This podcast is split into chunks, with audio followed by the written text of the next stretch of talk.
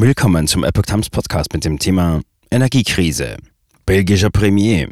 Auf Europa kommen fünf bis zehn schwierige Winter zu. Ein Artikel von Epoch Times vom 25. August 2022. Europa steht vor einer Energiekrise. Laut Belgiens Premierminister De Croo soll sie sogar für die nächsten fünf bis zehn Jahre andauern. Der belgische Premierminister Alexander De Croo warnte am Montag, 22. August, vor harten wirtschaftlichen Zeiten in ganz Europa. Die Energiekosten werden wegen des Ukraine-Kriegs voraussichtlich weiter steigen, prognostiziert er. Die nächsten fünf bis zehn Winter werden schwierig, erklärte De Croo auf einer Pressekonferenz in Zeebrügge.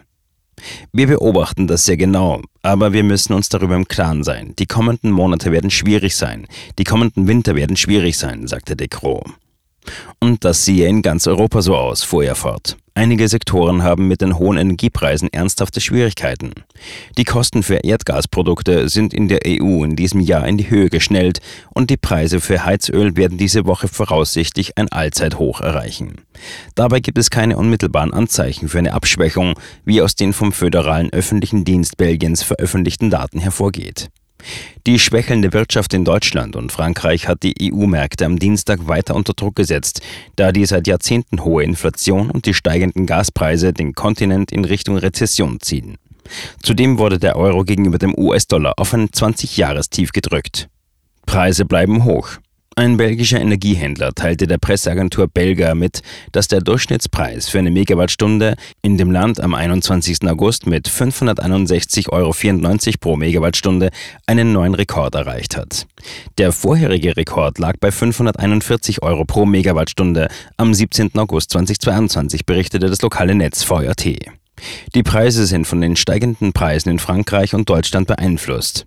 Großbritannien zahlte kürzlich sogar 11.542 Euro pro Megawattstunde, um einen größeren Blackout zu verhindern. Das knappe Angebot und die Ungewissheit über die künftige Gasversorgungssicherheit durch eine weitere geplante Wartung an Nord Stream 1, der wichtigsten russischen Pipeline nach Europa, hat die Märkte verunsichert. In den benachbarten Niederlanden kletterte der Preis für verflüssigtes Erdgas LNG am 22. August auf ein Allzeithoch. Mark van den Bosch, Generalsekretär des Verbandes der belgischen Elektrizitäts- und Gasunternehmen, widersprach de Groß Vorhersage nicht. Die Lieferpreise werden für die nächsten Jahre hoch sein, sagte van den Bosch. Auch die Märkte gehen davon aus, dass die Preise hoch bleiben, aber man kann es natürlich nie wissen. Selbstvertrauen und Entschlossenheit in schwierigen Zeiten. Obwohl Europa in eine wirtschaftliche Rezession abrutscht, wolle der belgische Premierminister positiv bleiben. Er glaubt, dass das Land die Situation meistern kann. Wir müssen uns in schwierigen Zeiten gegenseitig unterstützen. Mit dem nötigen Selbstvertrauen und der nötigen Entschlossenheit können wir das tun, sagte De Croo.